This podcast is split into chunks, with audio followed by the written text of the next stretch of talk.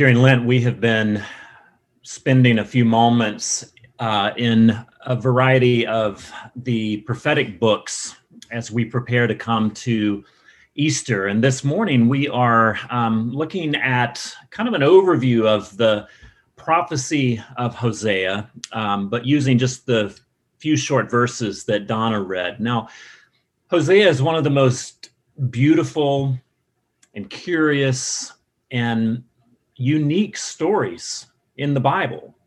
We don't know much about Hosea. We know that he prophesied in the northern kingdom of Israel in the 800s, roughly BC.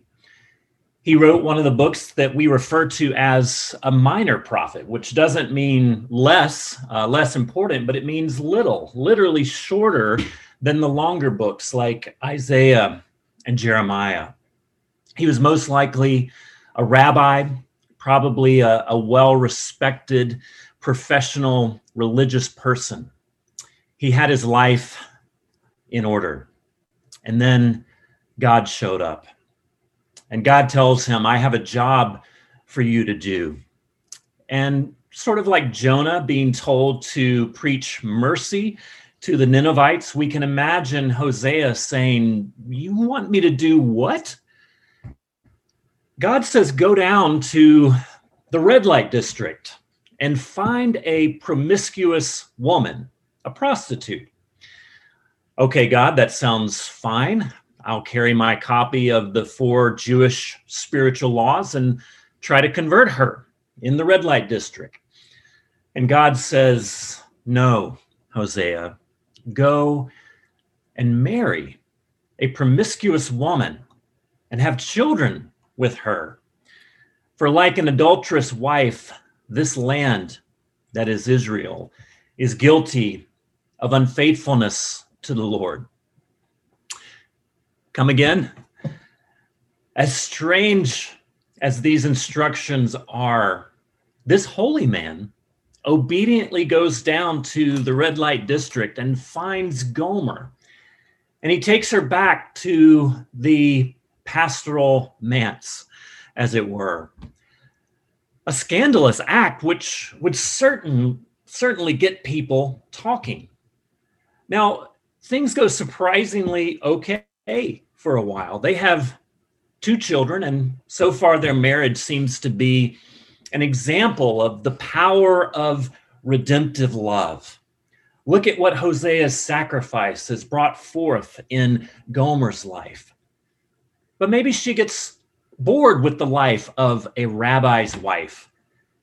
And she starts thinking about her former life. Maybe it's more exciting. Maybe she liked the attention of a variety of men rather than one. Maybe she likes the autonomy well, she gets pregnant a third time. And each of the children so far have been given a, a, symbolic name representative of God's plan for Israel. But the third one is named Lo Ami, or not mine, not my people. Now, growing up with that name might be like growing up uh, with Johnny Cash's boy named Sue as a name life ain't easy for a boy named Sue. Can't imagine growing up with a name like not mine. And can you imagine your father calling you that all the time? We don't know what exactly this was drawn from. It's symbolic. We don't know if perhaps she had shacked up with someone else and the the boy is actually not Hosea's. But eventually Gomer leaves and goes back to her former life. And in fact, it's not that she just falls back into mere promiscuity, a few one night stands, an affair here and there. She apparently falls for another man and is in return loved by him. They don't sneak around, but they live together openly and defiantly. And what does God tell Hosea to do. Go, show your love to your wife again. She is representative of God's love for Israel, repeatedly rejected. Love her as the Lord loves the Israelites, though they turn to other gods and love the sacred raisin cakes. That sounds like a funny little addendum. There's a, a very involved uh, discussion of what that means that we don't have time to go into. But as we know, women in that culture had very little agency. Not only does she live with her new lover, and that's that at least is by choice, her new lover now owns her. And so Hosea can't just go and invite her back, he must purchase her back. It's not entirely clear how a price is established for Gomer, but imagine being bid on like property. And not only that, imagine that the bids are quite low shekels, a homer, and some barley. Now, I don't know what that adds up to exactly, but it ain't very much. Slaves might go for more than that. She's virtually worthless to the community that she's left her family to be a part of. But Hosea comes and finds her and buys her back. What will happen now? Will he exact his revenge? Will he enslave her? Will he punish her for her adultery? Certainly, he wouldn't open himself up to her again, not after what she's done, not after the, the public shame. He won't risk the pain and the loss and the public scorn and embarrassment again. So, what happens? Well, we don't entirely know. The narrative action stops, and then we get eight chapters of prophecy. The narrator leaves us hanging. It's a little bit like the end of Inception. Do you remember the spinning top thingy that just keeps spinning? And right when you think it's going to fall down, the movie fades to black. It's unresolved. But as sure as Christopher Nolan left us hanging on purpose, he didn't just run out of ideas. Hosea didn't just forget to give us a narrative conclusion. Why is that? Well, we can speculate. And I would speculate that the reason is is that loving someone, really loving someone, attaching yourself to them, to their future. Loving someone always opens us up to uncertainty. And if you love like God tells Hosea to love Gomer, you're risking your future. You're opening yourself up to possible heartache. If Gomer runs back into his arms and everyone lives happily ever after, then maybe we begin to expect happy endings like we do in most movies. If I love like this, then I will be rewarded and things will go well for me and perhaps my marriage. We don't see that. We don't get the happy ending.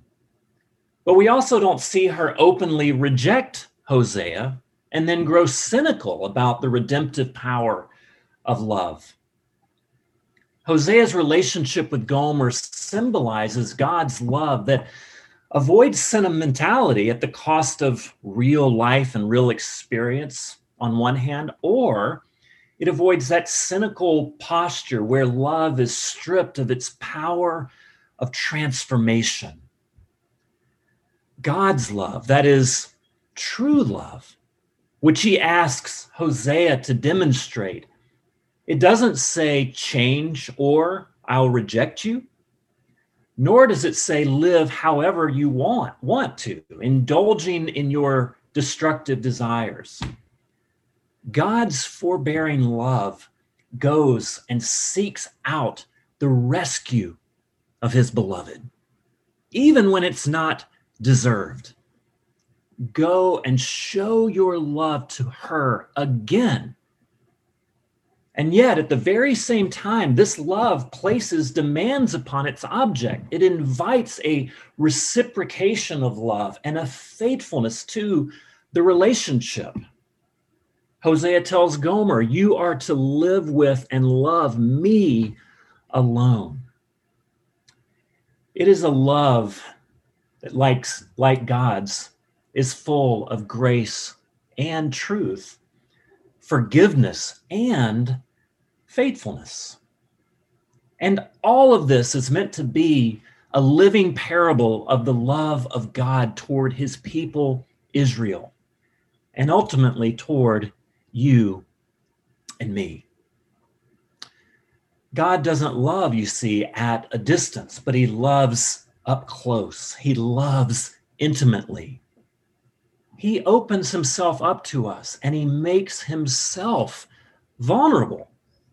The God of the universe possessing all power and right to constrict us in conscript us into his service instead makes himself vulnerable he enters into a relationship of redeeming love. God, you see, is a husband like Hosea, whose bride is regularly unfaithful. He's a father whose children forsake and leave him. And yet, he keeps on pursuing them. He keeps on loving he keeps on forgiving, forgiving and offering restoration. The next eight chapters of prophecy are about the devastation that Israel has brought upon itself by its own unfaithfulness. And yet, and it includes the judgment that will fall upon them as a result. And yet, through it all, there is this, this echo, this subtext of redeeming love, that it will be love, not judgment, that is the final verdict. That God almost can't help himself in restoring Israel one more time. And at the end of the book, in chapter 12, we read God tells him, I will heal their, waywardness. I will heal their waywardness. I will not reject them. I will not distance myself from them, but I will heal them and love them freely. For my anger has turned away from them. Real love, friends, doesn't just stay, but it speaks. Real love interjects itself. Real love brings healing. Real love cares enough to make demands of faithfulness. In verse 1, we read, Go and show love.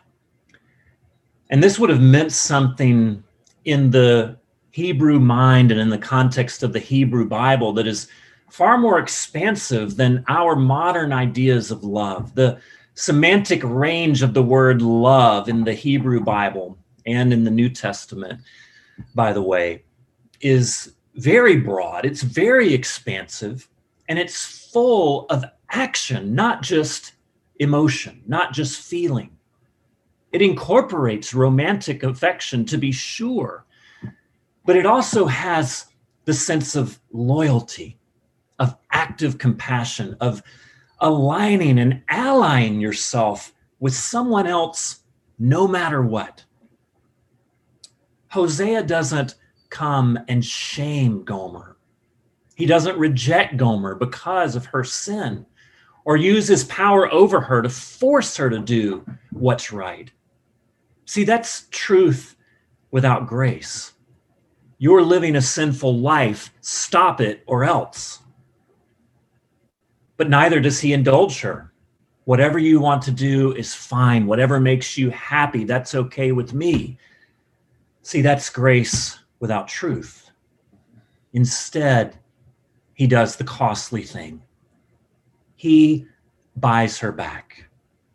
He doesn't wait around until she changes her ways and comes slinking back to her husband, he goes and seeks her out and he redeems her.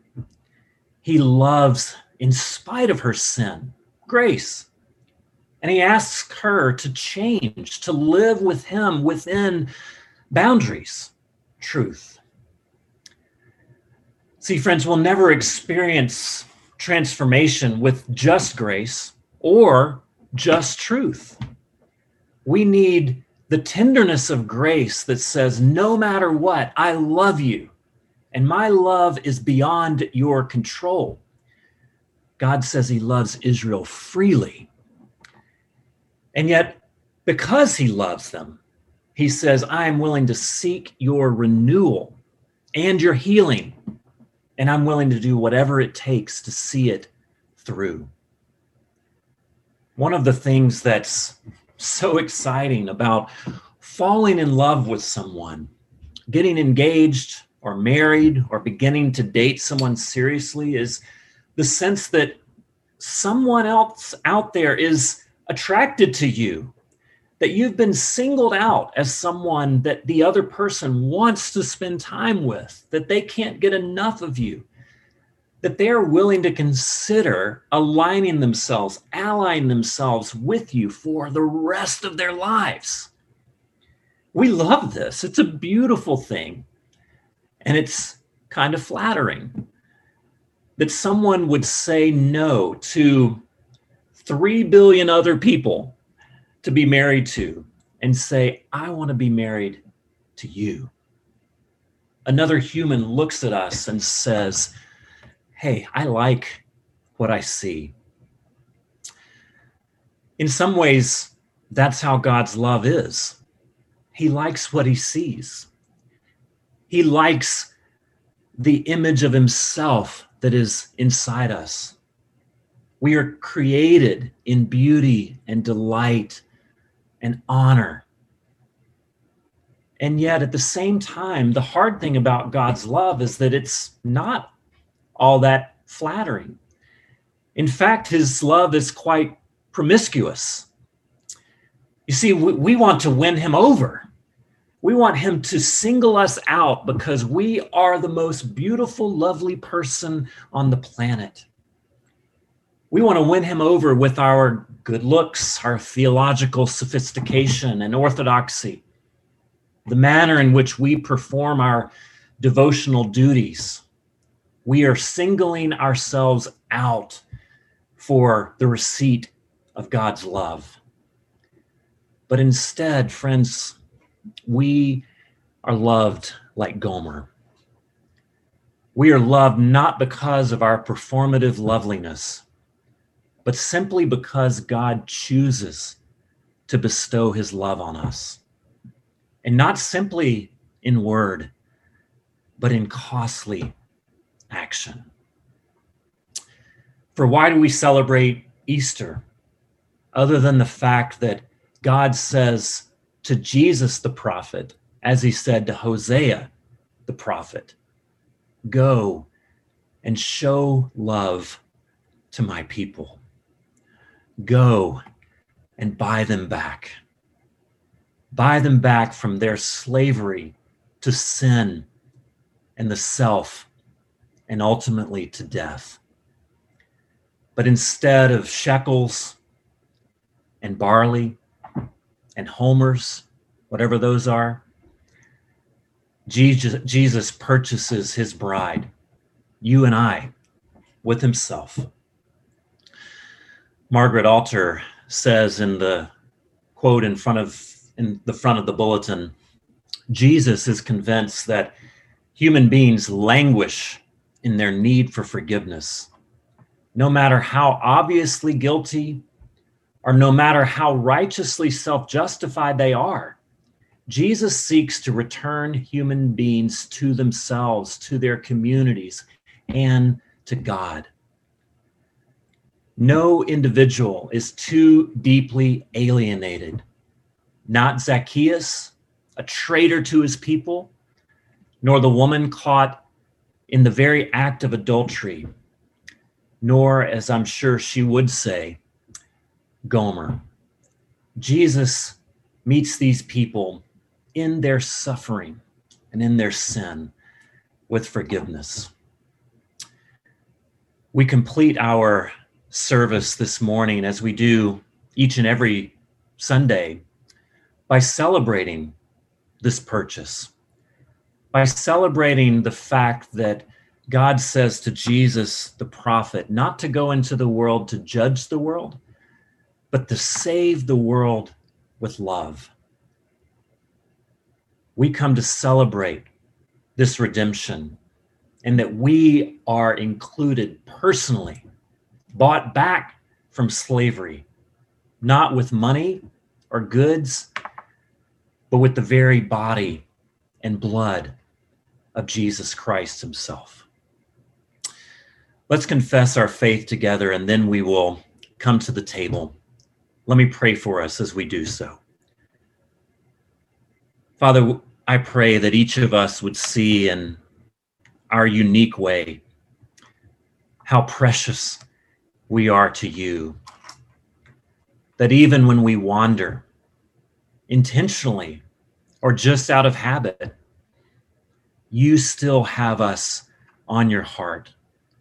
You still have us on your mind. You still are willing to go to the ends of the earth to redeem us. There is no cost too great to purchase our salvation. For you did not withhold even your own son, yet gave him up to die for all of us. I pray that as we approach this week, the coming of Palm Sunday and later of Easter, that this story would be personalized for us individually and as a community. Father, let, our, let us see ourselves like Gomer, the object of your unceasing love, and let us live as Hosea does, bestowing love again and again and again on others. Father, we pray in the name of Jesus, your Son. Amen.